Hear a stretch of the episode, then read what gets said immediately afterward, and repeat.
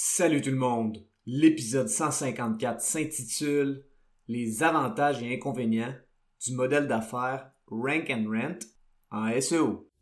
Avoir un commerce électronique est tout un défi. On vit souvent des déceptions ou de la frustration. Que faire pour rentabiliser mon commerce en ligne? Qui engager pour m'aider à réussir? Comment évaluer le ou les professionnels qui ont le mandat de rentabiliser mon commerce électronique et de le transformer en véritable actif numérique? Vous écoutez Commerce électronique et actifs numériques avec Nicolas Roy. La raison d'être de mon podcast est très simple. C'est d'aider les propriétaires de commerce électronique à comprendre, contrôler et posséder leur commerce électronique et les composantes qui l'entourent. Parce que je crois sincèrement que c'est la meilleure manière de rentabiliser à court terme et de se bâtir des actifs numériques qui prennent de la valeur à long terme. Au cours des derniers jours, j'ai eu au moins trois bonnes discussions concernant le modèle d'affaires du Rank and Rent.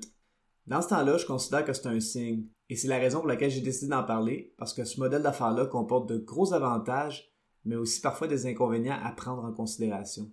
Dans cet épisode, je vais couvrir le sujet et je vais vous raconter quelques histoires à propos de ce modèle d'affaires pour que vous réfléchissiez à savoir s'il est pertinent ou non pour vous. Si vous voulez une consultation privée pour le SEO de votre site web, je vous invite à vous rendre au nicolaroy.pro et à prendre rendez-vous avec moi. Le modèle d'affaires du Rank and Rent est lorsqu'une entreprise possède un site web qui a une thématique précise et qu'elle rend ce site web très puissant en SEO.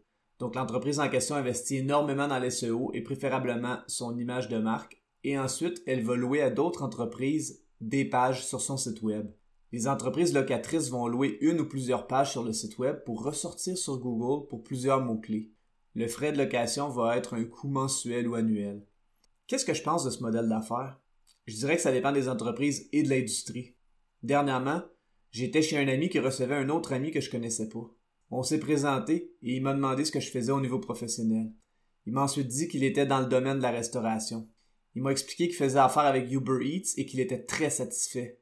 Il a payé un montant pour avoir un espace sur le site web qui était transactionnel. Il m'a expliqué que sans faire de publicité, il a tout de suite senti la différence. En plus, Uber Eats est jumelé avec DoorDash pour la livraison. Je lui ai expliqué que dans le cas de l'industrie de la restauration, le modèle d'affaires du Rank and Rent, comme le fait Uber Eats, est vraiment avantageux. C'est avantageux parce que ça accélère énormément les résultats du SEO et le prix est très avantageux. Dans le cas de la restauration, avec une vente moyenne et une marge bénéficiaire qui sont souvent moins élevées que dans d'autres industries, louer son SEO est une bonne idée. Évidemment, comme pour n'importe quel modèle d'affaires, le Rank and Rent a des faiblesses. Je vais commencer avec une histoire qui illustre bien mon point. Dernièrement, je discutais avec une entreprise de service qui a de bonnes marges bénéficiaires et dont la vente moyenne est intéressante. La personne avec qui je communiquais me faisait part du fait qu'ils utilisaient un service de Rank and Rent. En fait, je le voyais très bien quand je cliquais sur le bouton Site web de leur Google Business Profile et que je tombais sur un site web qui n'est pas le leur. J'ai posé la question à la personne à savoir si elles ont un site web. La personne m'a répondu que oui, l'entreprise a un site web WordPress qui est bien correct. Je décide donc d'aller analyser leur site web et je me rends compte que leur nombre de visiteurs sur leur site web a baissé significativement depuis qu'ils ont décidé de faire du rank and rent. L'aspect positif de cette situation est que l'entreprise ressort bien sur Google pour les mots-clés qui la représentent bien. Par contre, il y a quatre points qui me chicotent et qui chicotent cette personne. Le premier, c'est que l'entreprise est dépendante du site web qui lui loue un espace. Le deuxième point, c'est que l'utilisation du modèle d'affaires Rank and Rent est pas hyper courant dans cette industrie-là et les compétiteurs l'utilisent pas vraiment parce que leur modèle d'affaires leur permet de rentabiliser assez rapidement les services SEO faits sur leur site web. Troisièmement, quand une entreprise se retrouve sur un site web de Rank and Rent, sa marque est beaucoup moins mise de l'avant. Oui, on voit le logo et les couleurs de l'entreprise, mais les autres entreprises qui sont sur le même site web ont aussi ce traitement-là.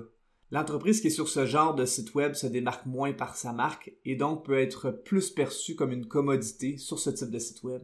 Quatrièmement, je sais que je me répète comme un vieux discusé, mais la valeur des actifs numériques dont la valeur de revente de l'entreprise et de ses actifs est un aspect important.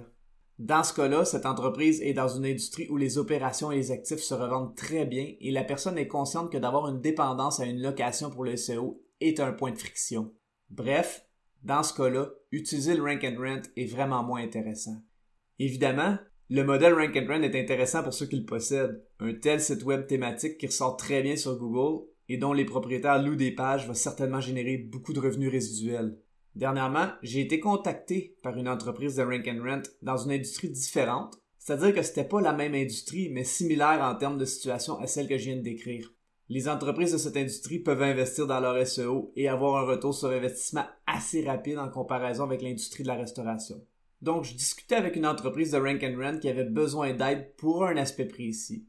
J'étais très ouvert et je les écoutais. En analysant leur site web, je savais que les choses allaient bien pour eux et j'étais très heureux pour eux. Par contre, je pouvais pas les aider.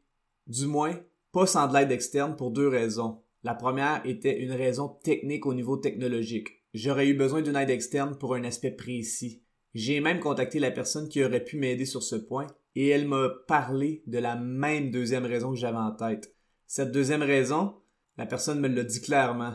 Nick, j'aime vraiment ça travailler avec toi. Et si tu veux qu'on le fasse, je vais embarquer avec toi. Mais j'aime pas trop aider les entreprises de Rank and Rent quand je sais qu'on peut aider les entrepreneurs individuellement à avoir du succès avec leurs propres actifs. Je lui ai répondu que j'étais 100% d'accord et on n'a pas été plus loin dans ce dossier. Donc, le Rank and Rent est super pour les petites entreprises qui ont de petites transactions fréquentes et où les marges bénéficiaires ne sont pas hyper élevées. Ces entreprises vont prendre du temps à amortir un investissement SEO et elles sont donc mieux de s'unir dans un rank and rent. Uber Eats est un bon exemple et c'est la norme de s'y joindre dans l'industrie de la restauration. Pour les professionnels du SEO, c'est un beau projet à mettre en place et on peut certainement aider des gens dans des industries similaires la restauration. C'est tout pour cette semaine. Si vous avez apprécié, je vous invite fortement à me laisser un avis sur la plateforme sur laquelle vous écoutez le podcast ou de partager avec un collègue ou une connaissance. Au plaisir de se revoir prochainement.